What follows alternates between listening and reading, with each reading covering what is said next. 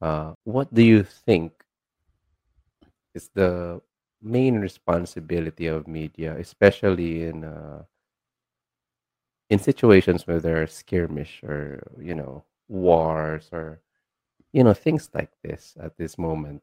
Um, how do you think would be the proper way to address conflict? Because I can see that you're in a conflict. Um, uh, I mean, you're in an area where there's conflict abounding. You know, all around. You know, so how do you how do you take this? First and foremost is that you need to become well informed. I mean, before you do something, you need to be well informed from both sides, you know, what you want to talk about. And I think one of the most important thing that a media person should do is that he should not instruct.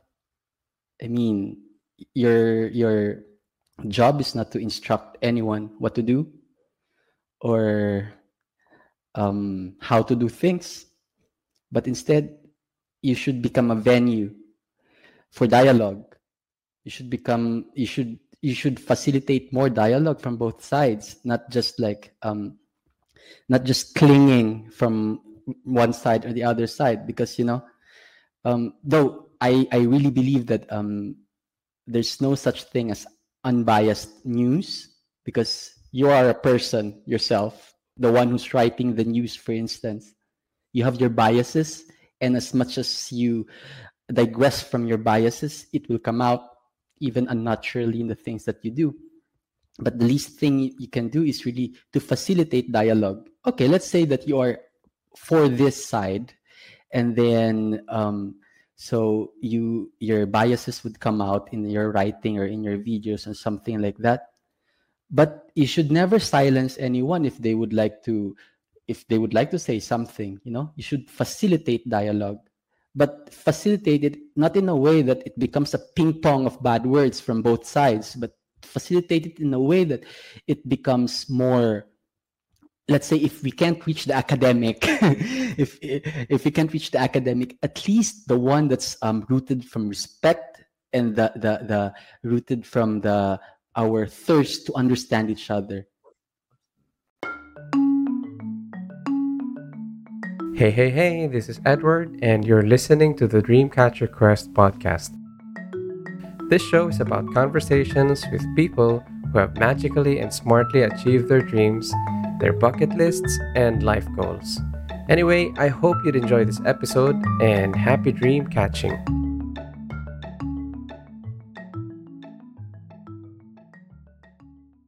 And now we're back at the podcast. Uh, once again, Edward from Dream- Dreamcatcher, your wingman.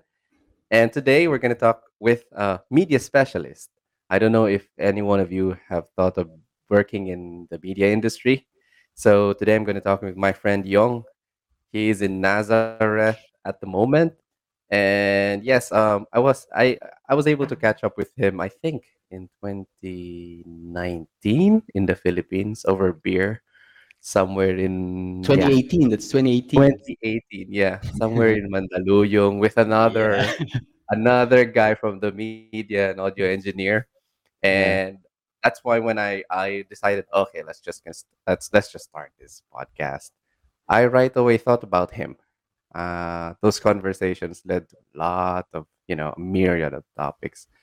And so i said okay i'm just i'm just gonna chime in and then hopefully he he, he bites the bait. So here he so here he is. And i'm so excited to have him. So Yong uh, please introduce yourself what you do where you came from your influences i don't know your studies everything okay So my name is Yong, so that's my household name, but I'm really my name is really Leo Jao. So I come from a very small town in the Philippines, the south of the Philippines. So it's it's like um, in the middle of the valley. So like the slogan of my municipality is like the art of the ba- of the valley, because it's like uh-huh. we we do a lot of like art trainings in my municipality and it's like the heart of the valley the, the capital of Mhm. the valley of the province so and then I have I used to have two brothers and one sister, but but my one of my brother passed away.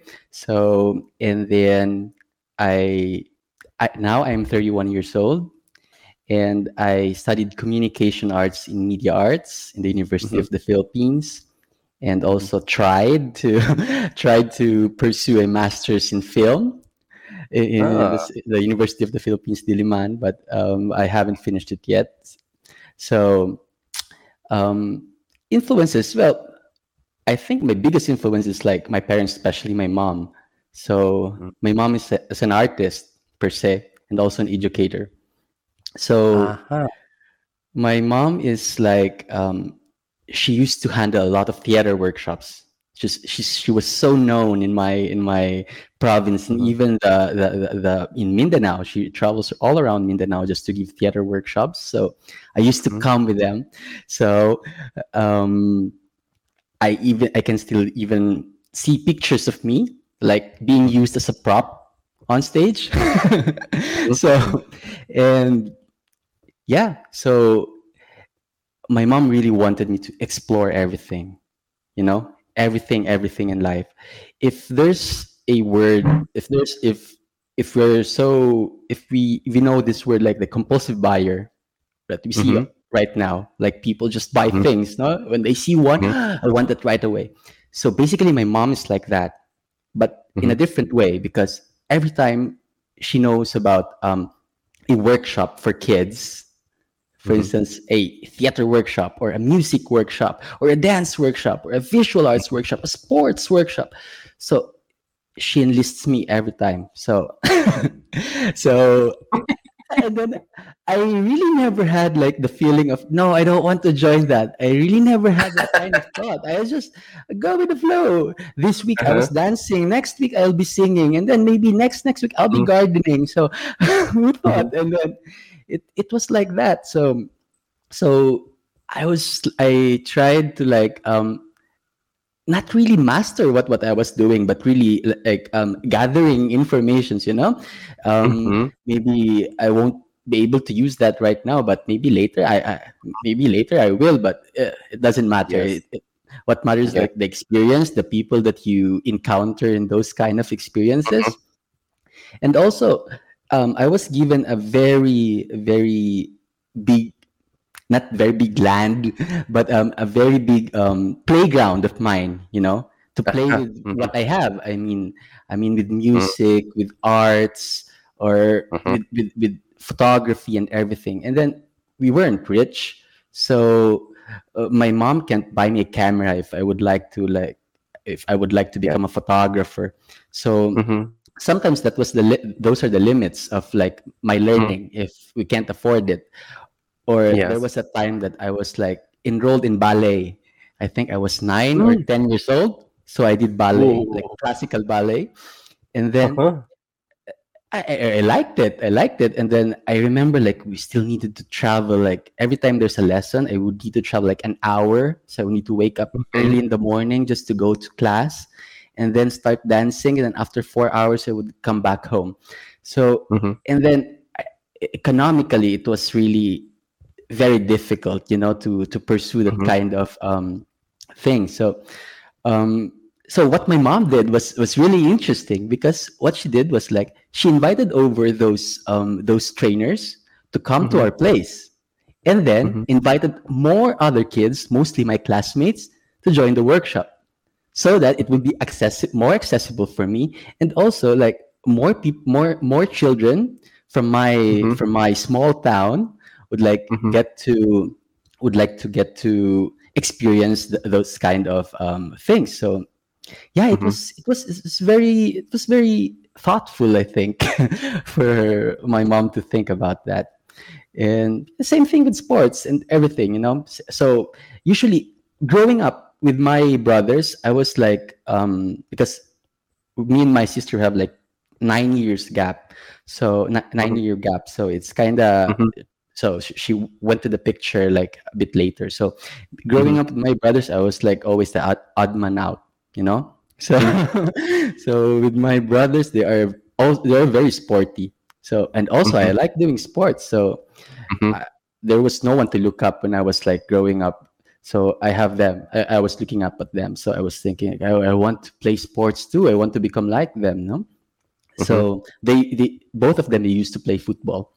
So uh, soccer. So so and then I wanted to become one, but I, I don't know. My I think my stamina is not built for that sport. I tried, but I, my Mhm. stamina isn't built for that sport. So Mhm. instead, I played tennis, badminton, and table tennis, and also like really joined workshop or trainings to to be better at it. Tried to compete in different um, regional meets and and everything. Mhm. So so uh, let's say like a picture of me is like I I wanted to do everything. So I I just like what you said in your introduction, I tried to bite at everything that was um in front of my face. So yeah. We we discussed this in a previous podcast with a free diver friend of mine. Uh we were talking about being a generalist and eventually uh, an author that i'm following on productivity and lifestyle design. His name is Timothy Ferriss. Um he wrote an article about generalists and why the world needs more generalists in a way. Uh because uh, one one part that was for me crucial was that uh, in a way generalists are the one that really are the how they call that? They change the world you know? The generalists change the world because they can connect to a lot of uh, fields. And in a way the generalist is a leader. Because if you're going to lead a certain let's just say uh, group or a clique or uh, an industry, you need to have at least a foresight of many little things. You don't need to be an expert into one like very deep, um, but eventually you need to lead other people. And I'm like, yeah, that's me. If my life flowed into that kind of category of of people. So yeah.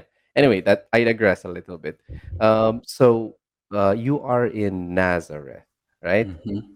So, what do you do there for a living? What do you what are your activities? And how is it there? So right now I'm working for a media center. So it's called the Mhm. Christian Media Center. So basically we produce um, live shows or even like um, talk shows and everything. And then and some channels around the world take it. Mhm. So stream it. So it's like it we, we are being aired into like I think 64 countries. So Mhm. different channels. So Wow. one of the most known is like EWTN, I guess. Yes, yes, yes. And basically, um, what I do is kind varies a, a lot of things. So Mhm. so let's say, let's talk about my experience. So my experience before coming to Nazareth, I used to work as segment producer for ABS-CBN, where Oh. I used to write, uh, research, Uh-huh. write, Uh-huh. direct and Uh-huh. pre-edit episodes so that's Ah. my thing so i had more experience in pre-production not really Uh-huh. on like using the camera or really editing it i just put things in you know and then after Mhm. working in ABS-CBN i used to work in project noah so it's like I used to work in strategic communications so my Mhm. role was like to simplify everything that the scientists do. Mhm. So I used to work with geologists, geographers, information Mhm. technologists, meteorologists. So they do research. So my goal Yes, was to simplify everything that they do. Not really Yeah. simplify, simplify, but really laymanize it so that people like me who didn't study science would understand it. So Ah. So I so that's why we do like Yes. um, a lot of campaigns. Um, we go on TV, on radio, so to to bring this project to the people so that people could use it. So, Yes. No. Yes. So basically, it's it's that kind of experience. So when I came here, um, Mm. just the thought that I was in the media before, not even thinking that um, Mhm. that I really don't use the camera or I really don't Mm-hmm. edit. I do basics, you know. Mhm. So, but it was the job that was present. So I said, Yeah. okay, so what should I do? I mean, I thought I'll just be like editing, really just editing. But they said, no, you you won't be just editing. Eh, We saw that in your experience that you kind of Mhm. know a lot of things. So maybe you can become a cameraman. you can become like I'm a jolly. So I edit, I, I edit, I also produce, I also write. So uh, one of the most interesting things that I'm doing right now is that I'm editing a Mhm. talk show for Brazil and Portugal. So everything is in Portuguese. Mhm. So, so imagine like uh, uh, the, the the confusion in my mind, you know. So they talk. So sometimes, so my producer even like um um trust me a lot. So Uh-huh. so when I cut things, she Uh-huh. say like um and, oh you, I should supervise you every time you cut because maybe you cut the wrong word or you know Uh, I mean yeah. the context will be different something like that. No, she, she trusted me. she just see my the final output and then you say, okay, this is ready for airing. Okay, like that. So it was very interesting. So I I got to like operate um, Mhm. professional cameras when I arrived here, and I got to like edit with professional softwares when I arrived Yes. here. I've never used a audio console before, but Mhm. I Mhm. got to use it the, the second week that I arrived here. A video mixer, for instance, the one that you really use for professional broadcast, haven't used those before. Those uh, when I was working in the television company in the Philippines, like those are like left for the directors, the, the big bosses. You know, uh, I haven't touched that.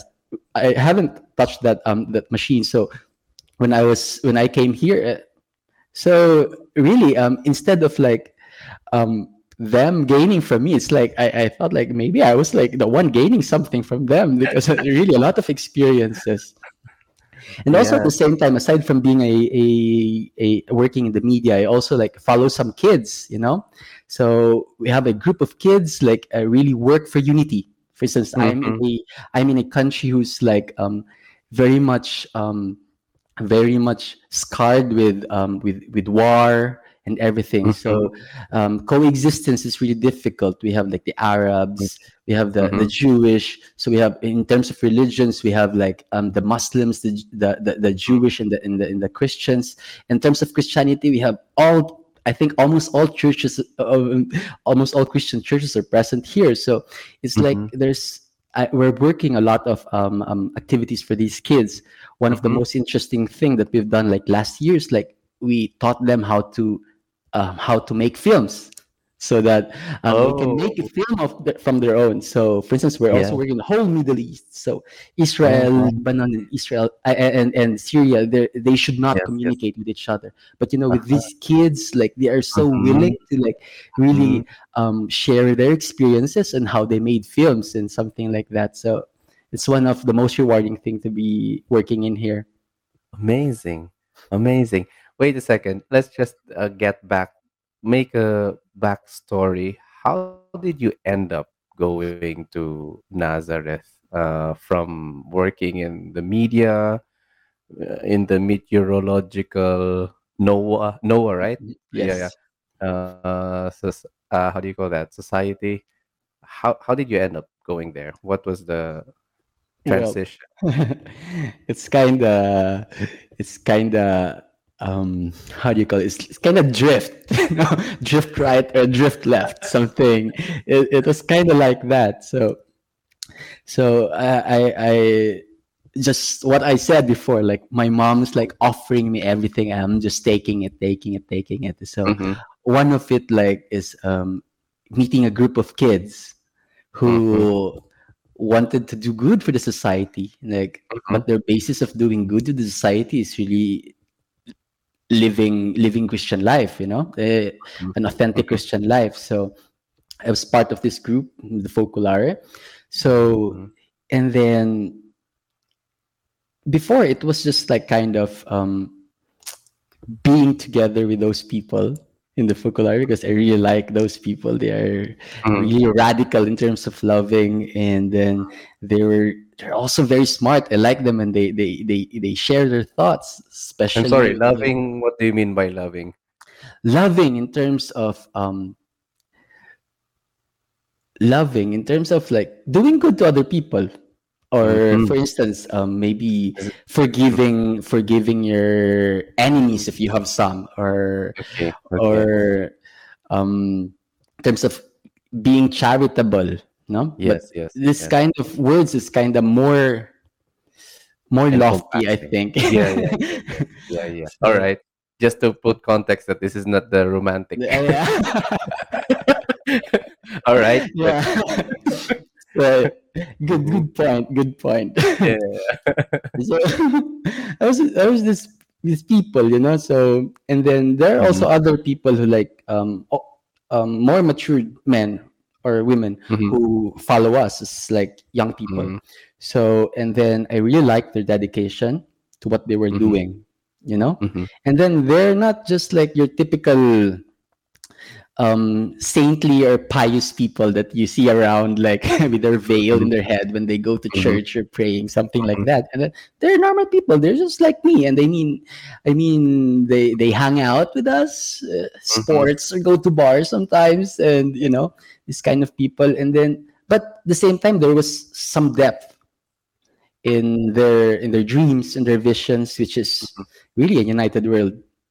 And from there i was like th- um, working in those um, previous in the previous careers that I, I had. Like i mean i've always thinking that i wanted to do more. I mean i wanted to do more. I think it was already more. I mean i was i used to i used to earn like like i had the same salary grade with my father who was like about to retire at that time. And then but i said mhm, no i, I really wanted to do more. Like more than maybe not just money something like that i want to do i want to leave an impact in the society mhm, so they gave me the they opened the road for me let's mhm, say so i went to like commit myself in this way of life Amazing, amazing. Um, just for full context, no? So the focolare, what does it mean really?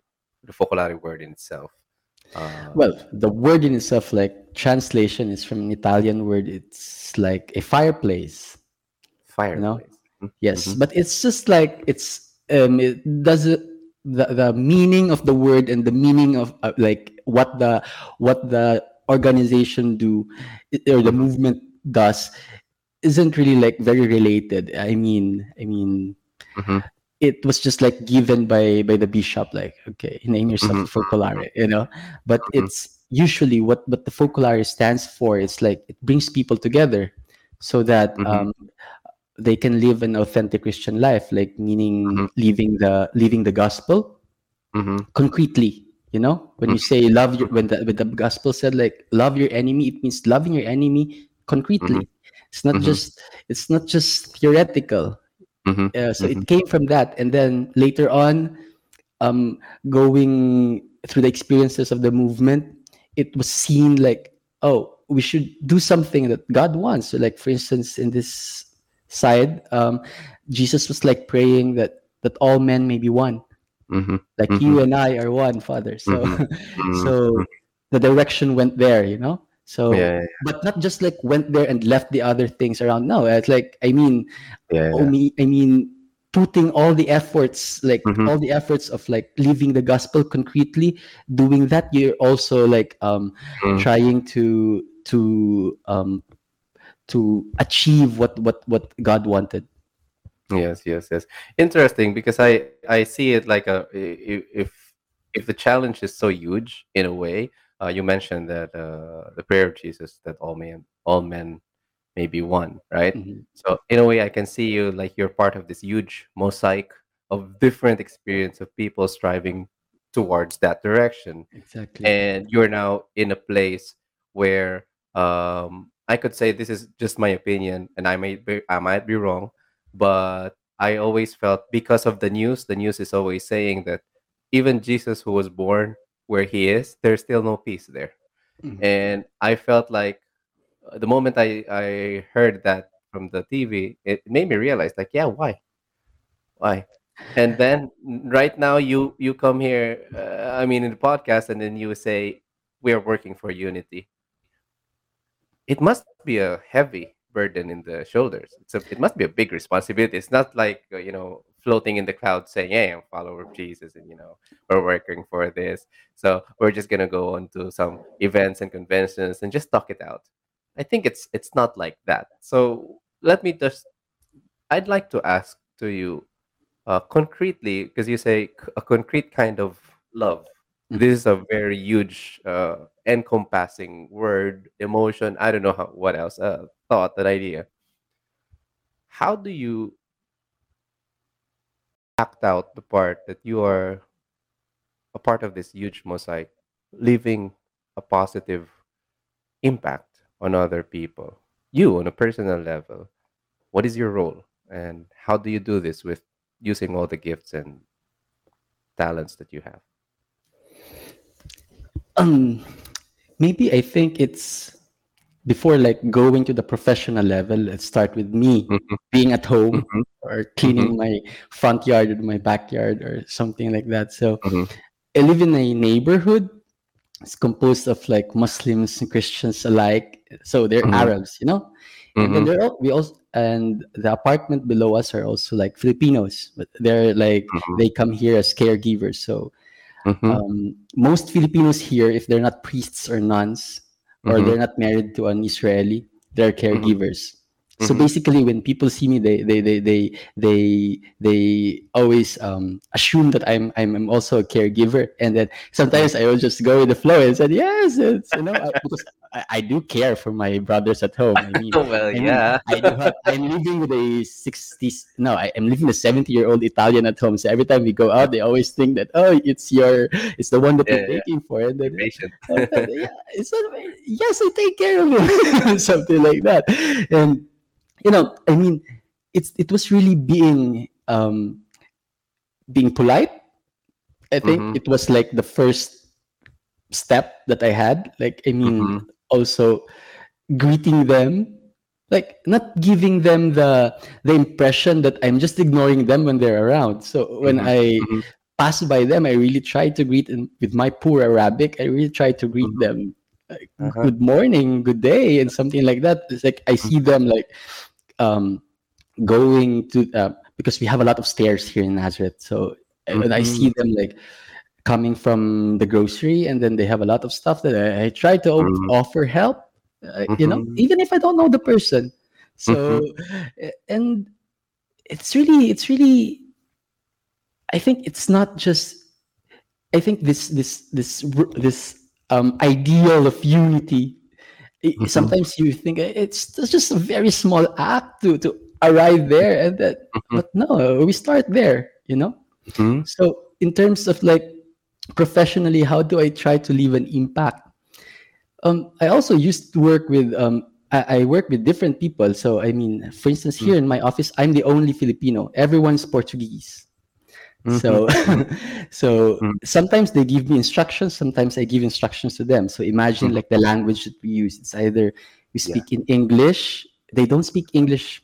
Maybe some just speak English, but not like Yeah. the English, like the professional Yeah. kind of English. You know, just English to get by. They don't really speak Italian at all. So and then. I don't speak Portuguese. So, Yes, but yes. so, but anyway, I think in that sense, like even with the with the differences in languages, it Mhm, was this language of love that we we that, that really brought us together. Until now, I'm still here, and they still love working with me. I still love working with them, though I'll be leaving in in a month.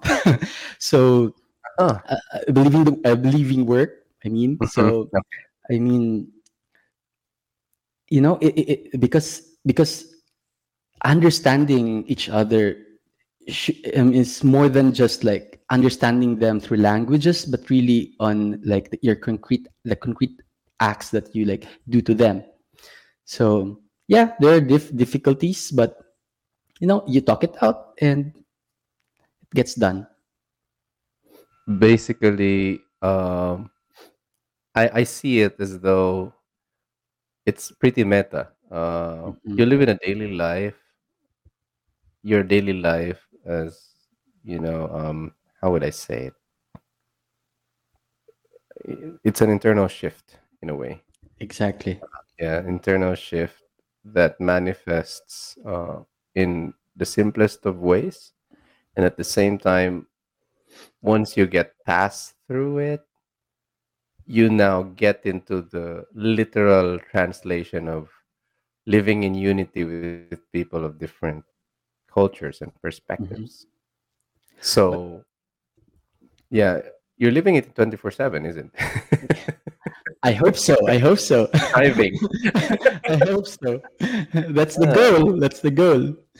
Yeah. But but I think we should never put a meta on like the unity Mhm. itself. I mean, Mhm. we shouldn't say like, okay, if we achieve this, there's Mhm. unity. Mhm. Because I think it should be a continuous evolution. I mean, it's like it should be a continuous metanoia. Uh, so the, the, the, the, Yeah, because if we stop there and we, we get laxed, I mean, we, Yeah. relax our our efforts, Yeah. yeah. we relax the, everything that we have. I mean, I think we'll end up starting to zero. Correct. Metanoia, you mean change of heart, is it? Yeah, Is it? change, yeah, conversion of heart. Yeah. Conversion of heart. Amazing. Amazing. Well, it it it it, it really it touches me. I think I also remembered that we had this conversation of of of NOAH. I, I I forgot to butt in a moment ago about what is this NOAH again? What does Okay. it mean? N O A So- So it means like nationwide operational assessment of hazards. So ah. What we do was like we map out the risks. For instance, we map Mhm. out that this in this place, in this place, like if it rains like around a hundred, um, um, it, it it rains this this much. After Mhm. three hours, there will be like a knee length flood. So, for instance, we map out those places like if it rains this much, there will be a landslide that will reach up to that part of town. Mhm, So, mhm. this kind of thing. So, we try to map them out and then make people know that this this um this this assessment exists and it was proven Mhm. that it's true like i mean the things that we map out when we Mhm, compare it to we compare it to like what happened our our our results were more or less accurate Yes, yes. Ah, okay. Now, now I got the got the full context. Also, also, I wanted just uh, open it up because um, Yong and I we go way back. Uh, we have this connection because of this NOAH in a way. Mhm. Because in 2013, I survived the my my host city. Uh, unfortunately, some people died because of the super typhoon Haiyan exactly and I heard of NOAH uh, initially, and uh, I think even before Haiyan um, hit land, NOAH was already there, giving all the warning signs that this is a monster. And even NOAH was also there afterwards, and then I met him. I mean, I met I met you somewhere Tagaytay, three I think, yeah. Tagaytay. Yeah, yeah, yeah. And yeah, that that made a that sort of sort of etched uh, something in me that uh, scientifically there are also people uh, living this way of life, uh, as you Mhm. say it, uh, striving for unity, even in the scientific community, which is which is for me something very interesting. And yeah, so yeah, I think in a way, what your adventure of from being a jack of all trades, as you said in, in my survey, master of none. No, you're master of like a lot of things. I would say that, and in a way, shifting, going to another country, pursuing a certain ideal that is ever so, uh, how do you call that? You have to do it in every single day.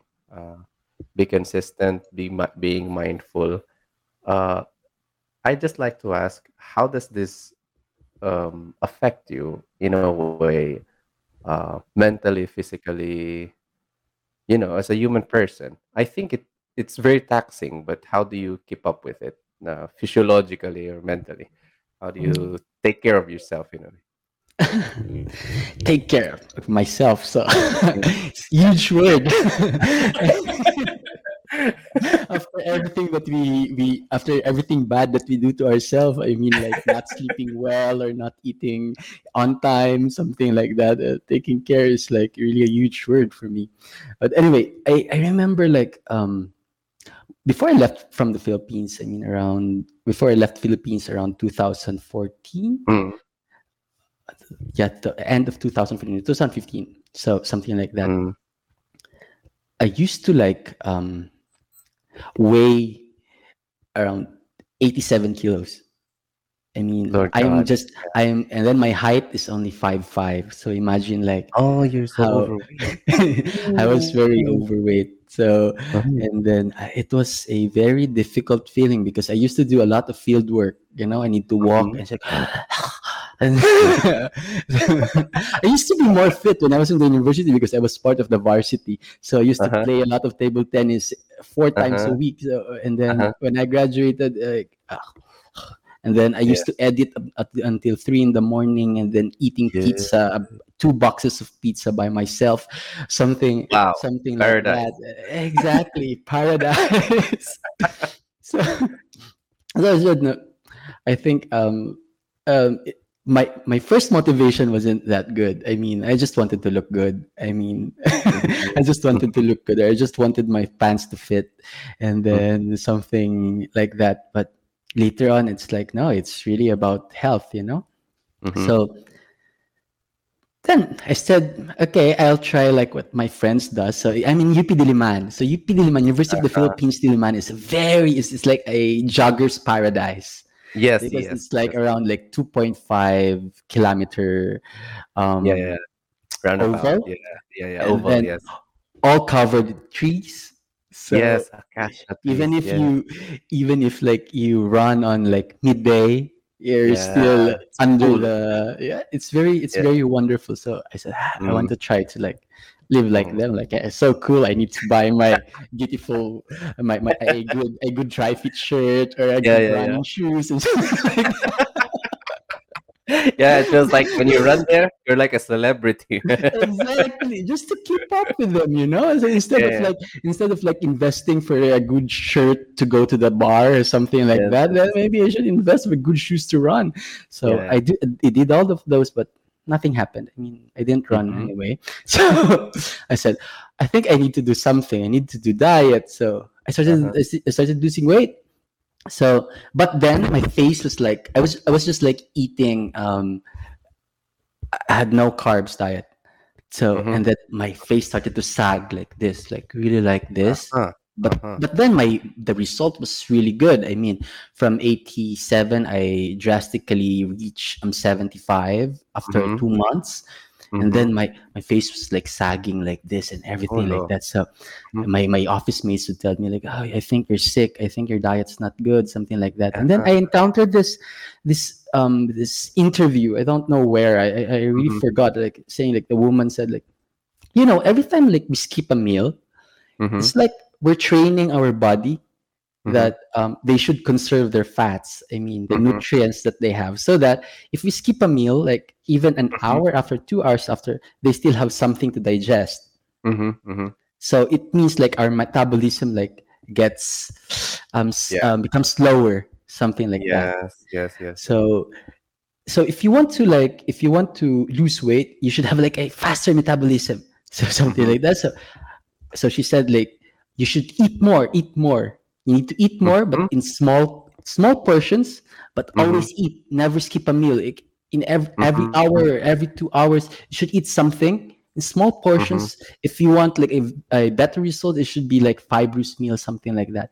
So Mhm. basically i did that and then i i, I cut the weight until um, reached 63 and then i left for italy and something like that. And the same thing happened. So i became lax when i arrived here. I reached like i Mhm. almost reached the, the, the, the same weight again and then Mhm. started working out. But then pandemic happened. So pandemic happened so I, that's when i i stopped again and then i became really really really depressed about it. Not just because i can't work out but i can't go out i think almost Mhm. everyone had the same experience. So Mhm. it it really it really hit me hard. I mean pandemic i mean the, the depression and then you and then there's this feeling that you can't just tell this to anyone. I mean you can't just tell Mhm. anyone that you know what? I'm depressed. Because you know that everyone's depressed at that moment of time. I mean you, you try to keep it in keep it in keep it in.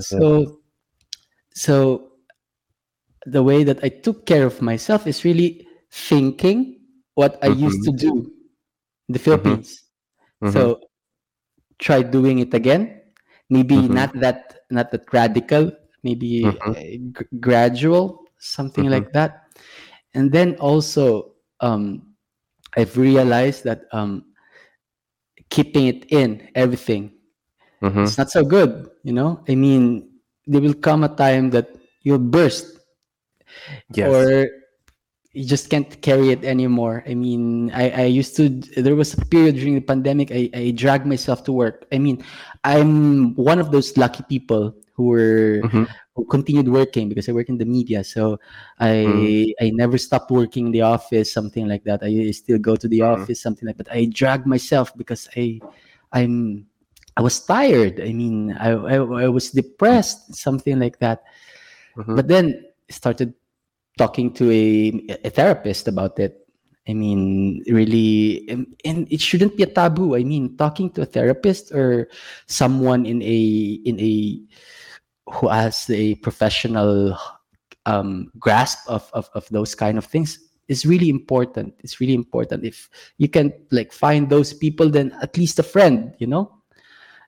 And also, as much as me talking to them, I also Mhm. find it like um find it very very therapeutic every time someone talks to me about their experience, you know? Mhm. And I don't Yes, yes. give I don't give like um I don't give a psychologist point of view.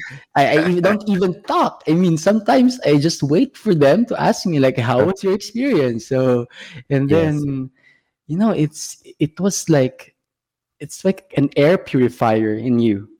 You breathe in, you breathe out. You breathe in, you Mhm. breathe out. You breathe in, you breathe out. So, I mean, that's how I like um tried to um to stay in shape not just physically but also mentally and also it, it was a perk that i'm i'm living with a doctor and uh, uh, and then and more matured than me like they have a lot of like diets like i mean they don't they, sh- they don't consume a lot of sugar a lot of oil a lot of things so uh, it, it wasn't that bad i mean um, having the same diet with them so i think it, it was really good Oh, great.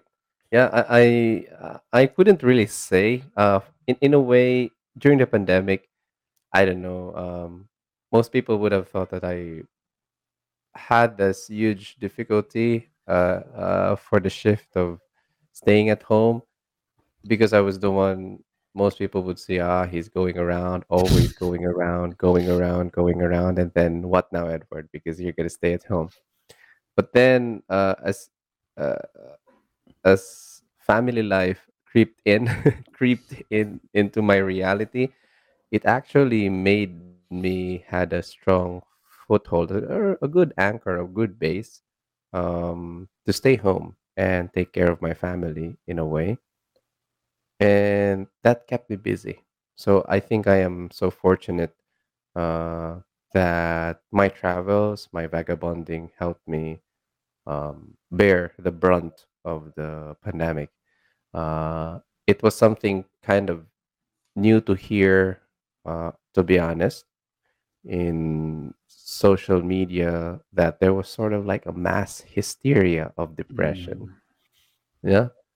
And in my end, as like I don't know how it would be, but um, I know that it's not as simple as that because I think um, there was also like for you, you said that you had doctor, um, you know, very near you. So basically, in a sense, you were sort of uh, clinically um, diagnosed in a way that okay, you're undergoing this.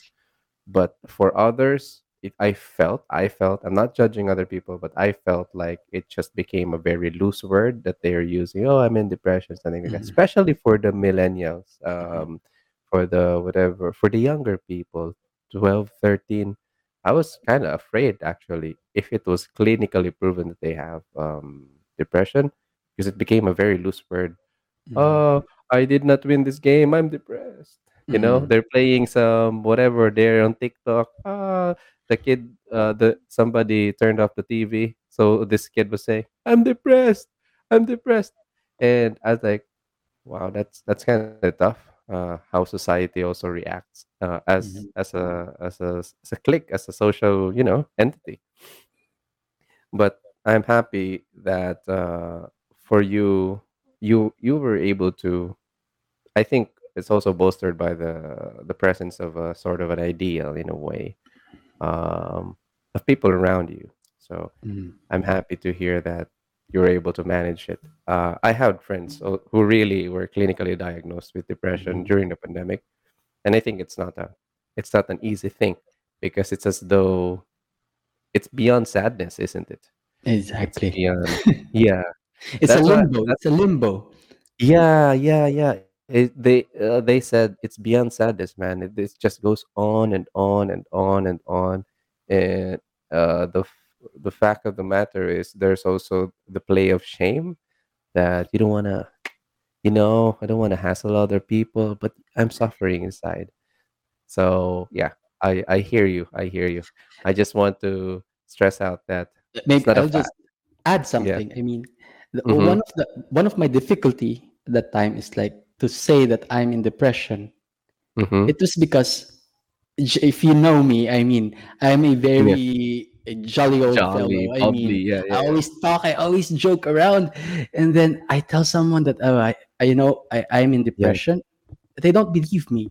I mean, that was the that was the stigma in me. Like that's why Mhm.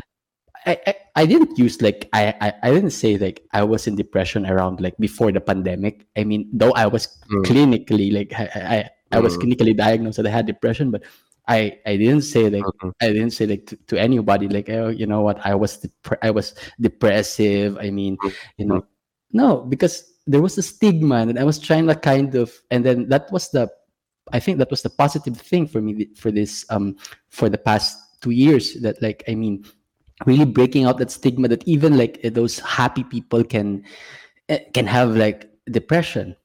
And it's and it should be like clinically diagnosed Yeah, that I I think that's uh, something that has to be clarified there Mhm, that you cannot just self-induce, I mean self-diagnose yourself.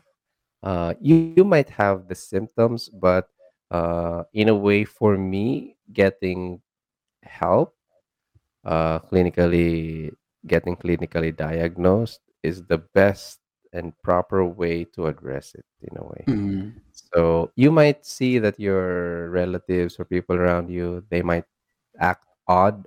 So maybe help them out to get mhm. checked, you know, exactly because maybe they don't also know it, you know. So I think uh, that's also one of our responsibilities as, as a human being. So you see some people behaving differently, you know, and if you Mhm, know a therapist or a medical practitioner, just, you know, uh, could you, would you like to have a talk or something like that? And I think that's very important. Also, like this one here, um, for the podcast in itself, to be honest, I was self-reflecting. Am I just being lonely? that I want to. but then I'm like, nah, I'm very busy. I have a garden, I have a dog, I have a kid so I have two kids. Uh, I I don't know if the if if the shouting in the background is even picked up by the microphone right now, but they are. in the other podcast, while we were in the in the crux in the climax of this uh, cultural talk, there was a shouting baby ah, and I I I uh, I said that maybe I'll just say it in the show notes. That was sound effects. but anyway, I digress. But yeah, um, it's interesting um, to see you there. There, no. Um, I have this picture of you. Uh, I mean, we were sharing beer. I don't know, 2018, uh, in preparation for a for a big event as well in the Philippines, and it makes me happy to see that you are now in this full capacity to leave an impact um, to other people through media. Uh, what do you think is the main responsibility of media, especially in uh, in situations where there are skirmish or you know wars or you know things like this at this moment? Um, how do you think would be the proper way to address conflict because I can see that you're in a conflict. Um, uh, I mean, you're in an area where there's conflict abounding. You know, all around. You know, so how do you how do you take this? First and foremost is that you need to become well informed. I mean, before you do something, you need to be well informed from both sides, you know, what you want to talk about. And I think one of the most important thing that a media person should do is that he should not instruct. I mean, your your job is not to instruct anyone what to do or um, how to do things, but instead you should become a venue for dialogue. You should become you should you should facilitate more dialogue from both sides, not just like um, not just clinging from one side or the other side. Because you know, um, though I I really believe that um, there's no such thing as unbiased news because you are a person yourself, the one who's writing the news, for instance. You have your biases, and as much as you digress from your biases, it will come out even unnaturally in the things that you do. But the least thing you can do is really to facilitate dialogue. Okay, let's say that you are for this side, and then um, so you your biases would come out in your writing or in your videos and something like that. But you should never silence anyone if they would like to if they would like to say something you know? You should facilitate dialogue. But facilitate it not in a way that it becomes a ping pong of bad words from both sides but facilitate it in a way that it becomes more let's say if we can't reach the academic if if we can't reach the academic at least the one that's um, rooted from respect and the, the the rooted from the our thirst to understand each other Mm, interesting. Well, I mean, this ping pong of bad words or you know insulting each other yeah. uh it actually compelled me to uninstall facebook hmm uh from my phone. I just think that it's too much. And i just felt like um how do you say that? It's just a waste of time uh to be honest. I, I i'd like to be just you know raw about it. That i feel like um, for the lack of a better term, uh, people are intellectually masturbating on Facebook. Yes, yes. And it isn't really even, um, it boils down as the disguise to promote a certain side, let's say politically, at least in the Philippines. Uh, but then it tends to control the person ranting to search and destroy. you know? So I got off that bandwagon really early in the pandemic um, because I knew that this was just uh, it was a bitter pill to swallow, Mhm. and I think I did the right thing. Um, the, this thing you say about dialogue, I think it's really important um, because mm, all of these conversations that I hear online, especially in the politics uh, field, may it be in the Philippines, may it be in the US, uh, NATO, the Russian Ukraine war, global events, uh, most of the things are really polarizing, you know? And uh, I I think that there was a stage in our society, in the evolution of society, where uh, I think up until now, it's it's uh, something that's persistent that you really had to take a side, you know, in a way. I would agree to Mhm. that. Let's just say for the situation of the apartheid or slavery or all of these things, you really had to take a side. You really had to take on the good side. Mm, But also now in this um, era or where information is just rampant, I think that the side we should take on is dialogue. That's how I feel. Yeah. Yes. The side I should we should take on is dialogue. I think that this misinformation, disinformation, all of this with different um, prefixes. I think that dialogue is the direction to go. You know, um, not even uh, de- people would say, "Let's have a debate. Let's have a," but I, Mhm. I I would always go to the core of it that people would not remember everything you say, but how you made them feel. Exactly. Yes. Mm, how you But made them. one thing to be clear though, with uh, I mean, misinformation, disinformation, something like that, mm, and relates to dialogue. yeah. I mean, with dialogue, if like someone's telling you something or asking Mm, you a question, mm, then if you're ready to dialogue, the one answering, then you should mhm, answer like truthfully. yeah. So it should be something like that. But if the other person like already blocked you Yes.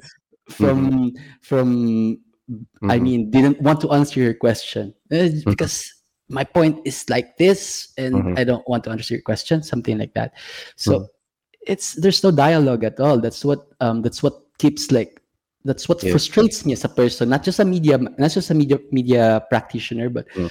it Mm. what it's it's really frustrating for me right now. Mhm. And Yeah, yeah. sometimes I just sigh and then oh, you know. Yeah.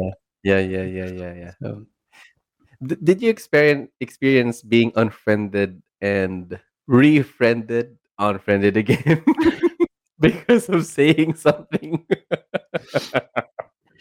let's say that I am let's say that I am kinder. let's say that I I take the first step of unfollowing the person. so so I mean they they won't know that I un, I unfollowed them. No, I I I don't Yeah. unfriend the person. I mean I, I Mm. can't I can't unfriend the person. I mean I want Mm. to stay friends with the person, but for my own peace of mind, Yeah. I mean I would unfollow the person. I mean Yes, yes, I mean, I, yeah, yeah. I, am so tired of your of your things, if you Yeah, the things that you say. So I just unfollow you. I won't unfriend you. I want to become friends. I mean, I mean, if you have something yes, important to say, shut me up, PM me or something like that. Yes, yes, yes. I'm tired of reading. Yeah, yeah. You know what the effect for me with this unfollowing thing, uh, to be honest, because uh, Facebook, as I observed, it's really uh, I don't know, it became an echo chamber for just a lot of things, and the algorithm sort of whoa. Uh, well, I I say, uh, I think it was like I don't know a decade ago, and I was I said something very nasty on Facebook, and then that just the algorithm picks it up, and then just brings you more of these things you say. Anyway, so this unfollowing, mm, just recently, um, my wife was wondering about my feed on Facebook. She's not she's not the nosy type, but I I told she would every now and then hear me in the kitchen laughing. I go to the garage laughing, and every w- it's just a lot of things. And then maybe in one sit and in one lunch or you know talk over lunch, I said I you know what I started unfollowing a lot of this you know politically politically politically correct um, friends of mine, and so now I started following cats and dogs. That's what I was thinking before you said it. I was already thinking about it.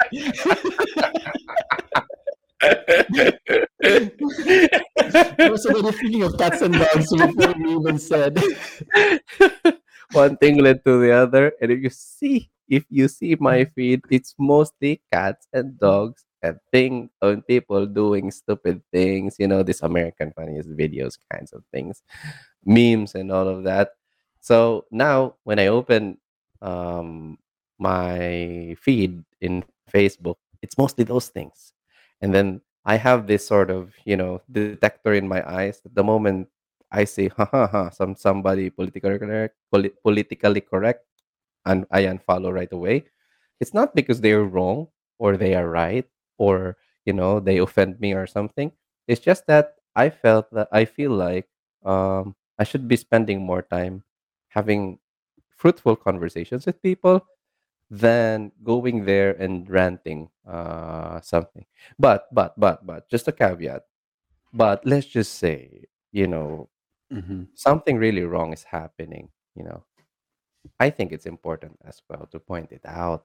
Uh, I I don't uh, condone just dismissing or canceling out bad news altogether um, because I think that there's also something we can learn from it and it can be a point of dialogue. But getting too immersed, you will feel it when you already talk with somebody who's already drowning in negativity, let's just say. So I also am not for this toxic positivity. I didn't even know that that existed. it takes a lot of talent to like not get immersed, especially when you're already when you're very Yeah. passionate with what you're saying. You know, Yeah, yeah, yeah, yeah. Eh, you just can't brush it off. I mean, Yes, it's a lot yes. of talent. Yes, yes. so if you can't brush it off, but maybe then stray yourself True, away from it. true, true, true. There was this one time, um, I had a friend, I will not name who, but they were all bickering all over social media. Group of friends from different islands in the Philippines, uh, something political. Bickering here, fighting there, da da da da da da da da. Suddenly, I got unfriended by this person. So I searched for his name. We're not friends anymore. I have to add you as a friend. Okay. Wow. It's, it's like, you know, it's like a posh restaurant. I have to reserve a seat now just to talk to you. I have to uh, add you as a friend again. And they're like, all right, all right. What happened here? So before I added this person, I messaged first. Did you just unfriend me? Did I say something offensive? Did I do what? And he said, ah, it was in those moments when I was not feeling good. I started unfriending people, whatever. So it's like, okay, uh, would you like to add me back as a friend? this is a really stupid question. to be honest. Would you like? I have the confidence, though. Yeah, uh, would you take my offer? uh, okay, okay, I'm gonna add you now as a friend. You know, this is something really, really, uh, very, I don't know, caveman style kind of conversation. But anyway, um, we're back as friends, and in the at the end of the day, he said, uh, "Edward, thank you that uh, you stayed Mm. uh, because most of the people really left. Uh, even uh, they unfriended me even before I unfriended them.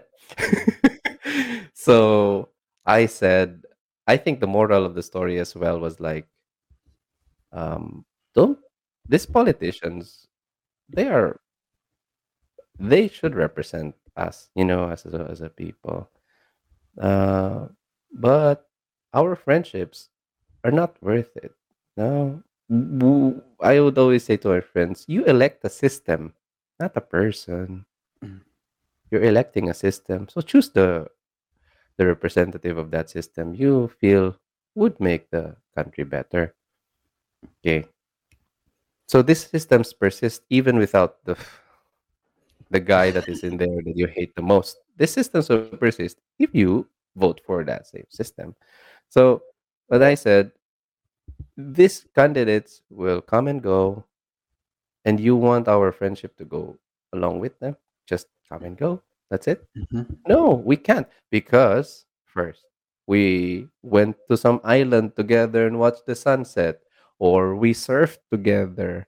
You know, we went hiking into this mountain and it was fun, whatever. And then just in social media, without even telling me in front of my face that I hate you, I would have appreciated that. But just there in social media, ah, I do not agree with you, unfriend. I think it's silly. I think it's silly because most people make a facade on social media and they're not that in real life. Mhm.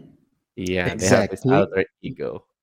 And it's it's so funny because I would uh, I, because this person, I'm not gonna say who, uh, blah, blah, blah, blah, blah, blah, blah, he will know, uh, making this. And I said, You didn't even return the polo you borrowed from me. and now you're, and now. I'm become, being unfriended right away. he didn't even want to argue with you. you know, I am, I am, uh, what is that? We that? share the polo, man. We share the polo. You should. it's like we share the dog. we can just leave. We can just part ways.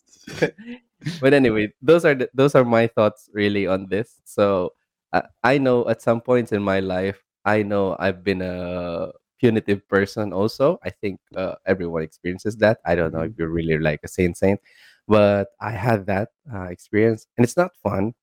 It's Mm. not fun. Now that I have kids, I like I would always like, nah, I'm a teacher now. I'm a teacher. So I'm a uh, I'm a teacher to my kids. I'm the leader of the pack. So what I do, oof, it's scary, man. If you get kids of your own, oh, it's scary. I think when I was uh, when I was a kid, I was a scary little creature. Yeah, sneaky, copying everything. Ooh. Say some bad words, you will hear it there echoing in the kitchen. Oh Lord God. It's like having a CCTV that has a mind of its own, walking around, just watching, observing. Yeah. How you eat, you cross your arms like this, you cro- you fold your legs, or you scratch your face like this. Later on, you will see those gestures in front of children. So going back, circling back to your thing with the with these children, I could see. Yes, I think the if we really want to change the future, as cliche as it may be, we have to act as responsible adults in front of children too. Really, it's a, it's a hard thing.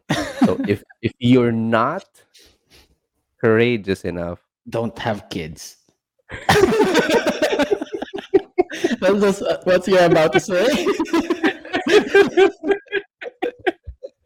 I'm gonna get kicked out. Of but you're courageous though. But you're courageous though. but you're courageous though. That's the thing that matters, you know? That's courage. Yeah. Doing things even if like there's a fear of like being kicked out of the house and doing it anyway or saying it anyway. That's yeah, courage. yes, it's it's it's ah wow. So I, I would say to to everyone, being single is a privilege. Don't waste it. Don't waste it because the time comes when you will be asked to become a teacher, a parent, a husband, you know, part of the grown-up society. the moment you are there, man, responsibilities will measure you up how mature you are. I always say this to my friends. Mm-hmm. It's not your age that will sort of measure your maturity. It's the responsibilities you've taken. Mm-hmm. Yeah. The more responsibilities you have and are living, the more mature you are. Because when you become responsible for another human being, it breaks you, it makes you. It's a never ending cycle. It's beautiful. Mm, It's exactly. nice. Yes, it's nice. Anyway, I think I've been talking too much. But No, you need to talk more so that maybe your wife would hear you and are, you- are you actively diagnosing me now? Yeah, exactly. I already have a diagnosis in my, my pad here. yeah. But yeah, uh, I think we were able to touch really on the three three main points uh, that you you also wrote up in you know this pre pre pre podcast thing. Um, leaving a positive impact, um, living a generalist kind of life, uh, jack of all trades, and then keeping up physically, you know, keeping healthy uh, in a way.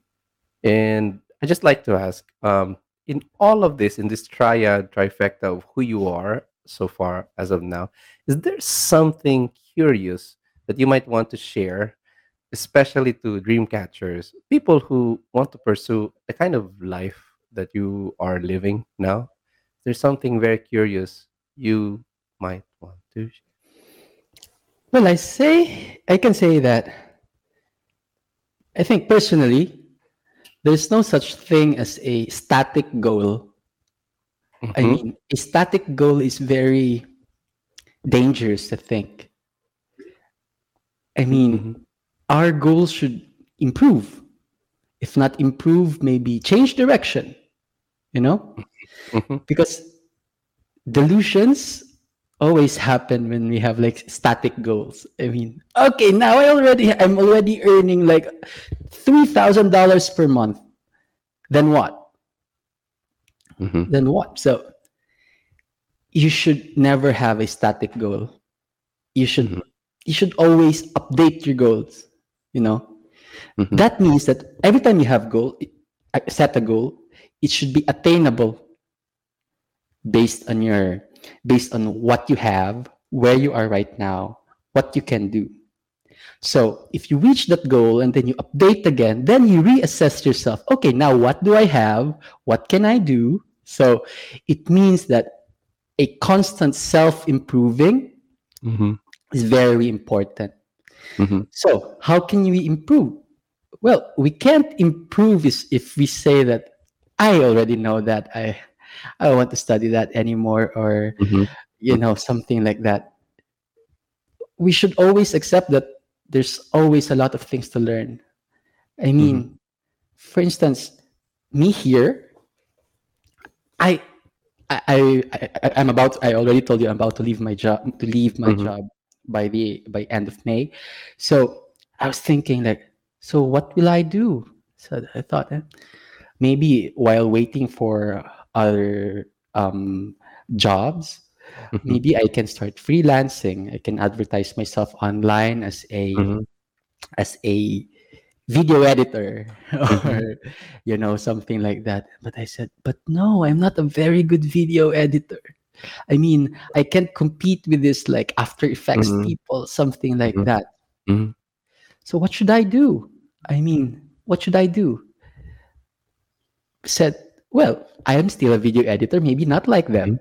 So mhm, my goal maybe someday doing this doing this like um freelance editing jobs is like to become like them. And then when i'm already like them maybe i can already update my goal. So mhm, it should be it should be a constant self-improving you know constant self-improving. And never hurt yourself or someone else along the way because it's not worth it. It's not worth it. You know it's not worth it.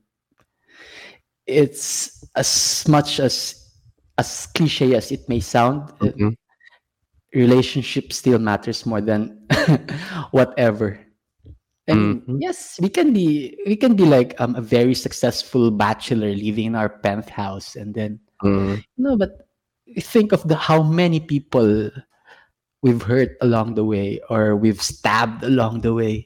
mhm, It won't. It will haunt you.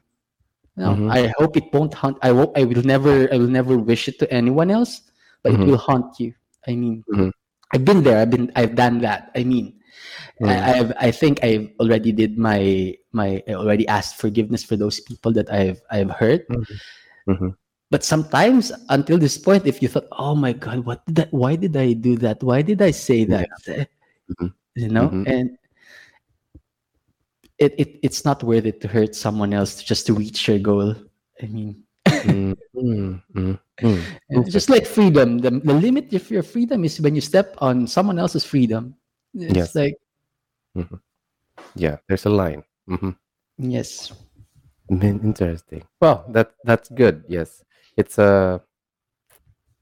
I I like that. I like that thought. The, in the previous podcast, I was talking to a free diver, and we were talking about redirection in life. This sort of, you know, um, that thing was like the top of a building, the roof deck. These are now the stairs or the elevator going up there. The redirection kind of thing. Uh, looking at where you are and then watching your step you know, watching your step. Okay. So this is now where I am. This is what I can do. I will understand that I am at this stage. Okay, maybe let's reassess our goal. Maybe can we pass to this side here or that? This is true. I I appreciate that. Sometimes uh when I get into these conversations with people, there are really truly some words that I I some thoughts I could uh, express in words and I need somebody to say it. Just like this one. Yeah. Not express it in that way. But then yeah, yeah. I'm I'm happy that we had this conversation and Likewise. Yes, I I like um your story in a way because first of all, I just realized that I'm older than you. Yes, 2007 student number, baby. So I didn't know. Uh, yeah, okay, but I still feel like I'm 24. I'm doesn't matter. Yeah. Yeah. Anyway, um, yeah, um, thank you so much for the time, and I I wish you well. More blessings for everything that you're gonna do ahead in the future, especially with the with the kids you are helping there in Nazareth. Um, thank you so much for having. Uh, I mean, passing by and you know sharing your story. I wish I could somehow in the future get back with you over beer, you know, talking about new things uh, for, from your adventure. And finally, I'd like to ask if if people can find you somewhere online who would like to connect with you, because yes, also to help you. Maybe you want to have freelancing. People already can hear that you do this and that. So if they can find you much more easily, where where would they look for you? So you can find me on Facebook, um, Yong Jao, or through my Instagram uh, at Yoyongskee, Y Aha. O Y O N G S K E E E. Yeah, Ah, okay, triple E. All and right. Mhm. LinkedIn, of course, Leo Jao. Yeah, yeah. So yeah, I have yeah. a have a lot of names. So How how is spelled as J A O, right? Yes, J All right, all right. Yeah, yeah, yeah. All right, great. So also uh, for our listeners, um, I I might be putting it in the show notes. Uh, I, I'm gonna help also Yong maybe make a I don't know a portal for services or anything. I think this is the prayer portion that I can hear in the background. Wow. Yeah. Yeah. Anyway, yeah, yeah. um, I'm gonna make uh, just just keep note of this link, uh, tdc.quest slash yong y o n g. I'm gonna put all of his stuff there, and then you can find it So that's it. Thank Thank you. you, Yong. Have a nice day. Have a nice day of prayer. I think everyone should be praying there. Yeah, it's And the yeah, Ramadan, so a lot of prayers now. yeah. uh, take care and greet us to everyone there. Bye-bye. you. Bye. And there you have it. Thanks for listening to another episode of Dreamcatcher Quest, and please don't forget to subscribe to get notified of new episodes and get inspired to make your dreams a reality. If you enjoy this episode, it would mean the whole world to me if you could rate and review Dreamcatcher. And to be always in the loop, please visit our website at my.dreamcatcher.quest. So thanks again, and I'll see you next time. Happy dream catching.